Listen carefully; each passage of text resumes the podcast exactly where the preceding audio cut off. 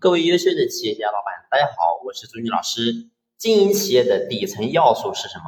我们今天作为老板，我们一定要明白，我们经营企业怎么样才叫做好，怎么样才叫不好。所以呢，一定要有一个评判的标准。那么评判的标准呢，核心就在于我们的底层要素是什么。所以这一点是我们作为老板一定要弄明白的。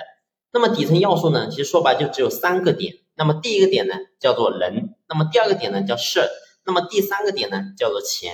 你会发现呢，这是一个三角形的一个循环的，也就是说，我们今天经营企业要想赚钱，那么你会发现，我们一定要把事儿给做好。那么事儿要做好，那你会发现，一定是来源于人要能够搞得定。也就是说，如果我们人搞不好，那么事儿肯定就做不好。那事儿做不好，自然我们的企业就不会赚钱。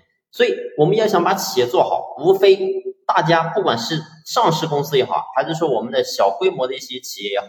你会发现，都是一个核心的要素，就是说我们企业到底有没有利润，有没有赚钱。也就是说，能赚钱，那么代表我们家企业是没有问题的。如果说企业不赚钱，财务报表出来之后，然后呢都不行，都是亏损，那代表这个企业肯定是不行的。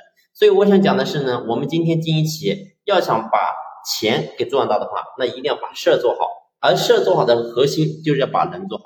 所以经营企业的话，其实归根到底就是在经营人。把人弄对了，那么事儿自然就对了，事儿对了，那么钱自然就有了。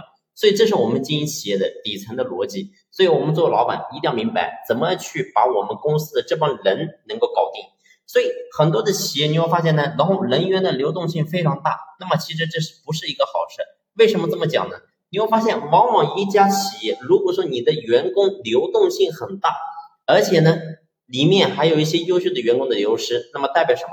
一个优秀的员工的流失，往往代表着优秀客户的流失。为什么这么讲呢？你会发现，不管说这个优秀的员工他是干什么的，假如说今天他是搞销售的，那么销售的一个人才流失，那么代表你会发现他会带走一帮大的客户都会走。为什么？因为他走到哪里都会成为你的竞争对手。那么他假如假如说去了你的同行，然后呢去他那里工作，你会发现他带走的就是你的客户。所以这是第一个，那第二个，假如说他是生产的优秀的人才，你会发现生产的优秀的人才，他能够把产品做到极致，做到比同行都能够更好。那你想，如果说这个人流失了，那其实也是代表我们优秀客户的流失。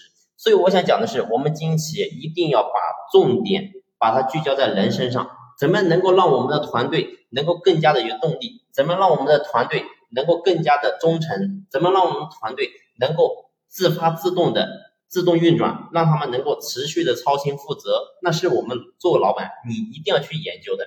如果说今天做老板还是靠个人单打独斗，靠你个人在持续的努力，你会发现这个企业一定会遇到瓶颈，而且企业做的越大，往往我们老板呢也会越做越累。所以我想，我们作为老板，在这个点一定要想方设法去把它解决。那么这些问题到底该怎么去解决呢？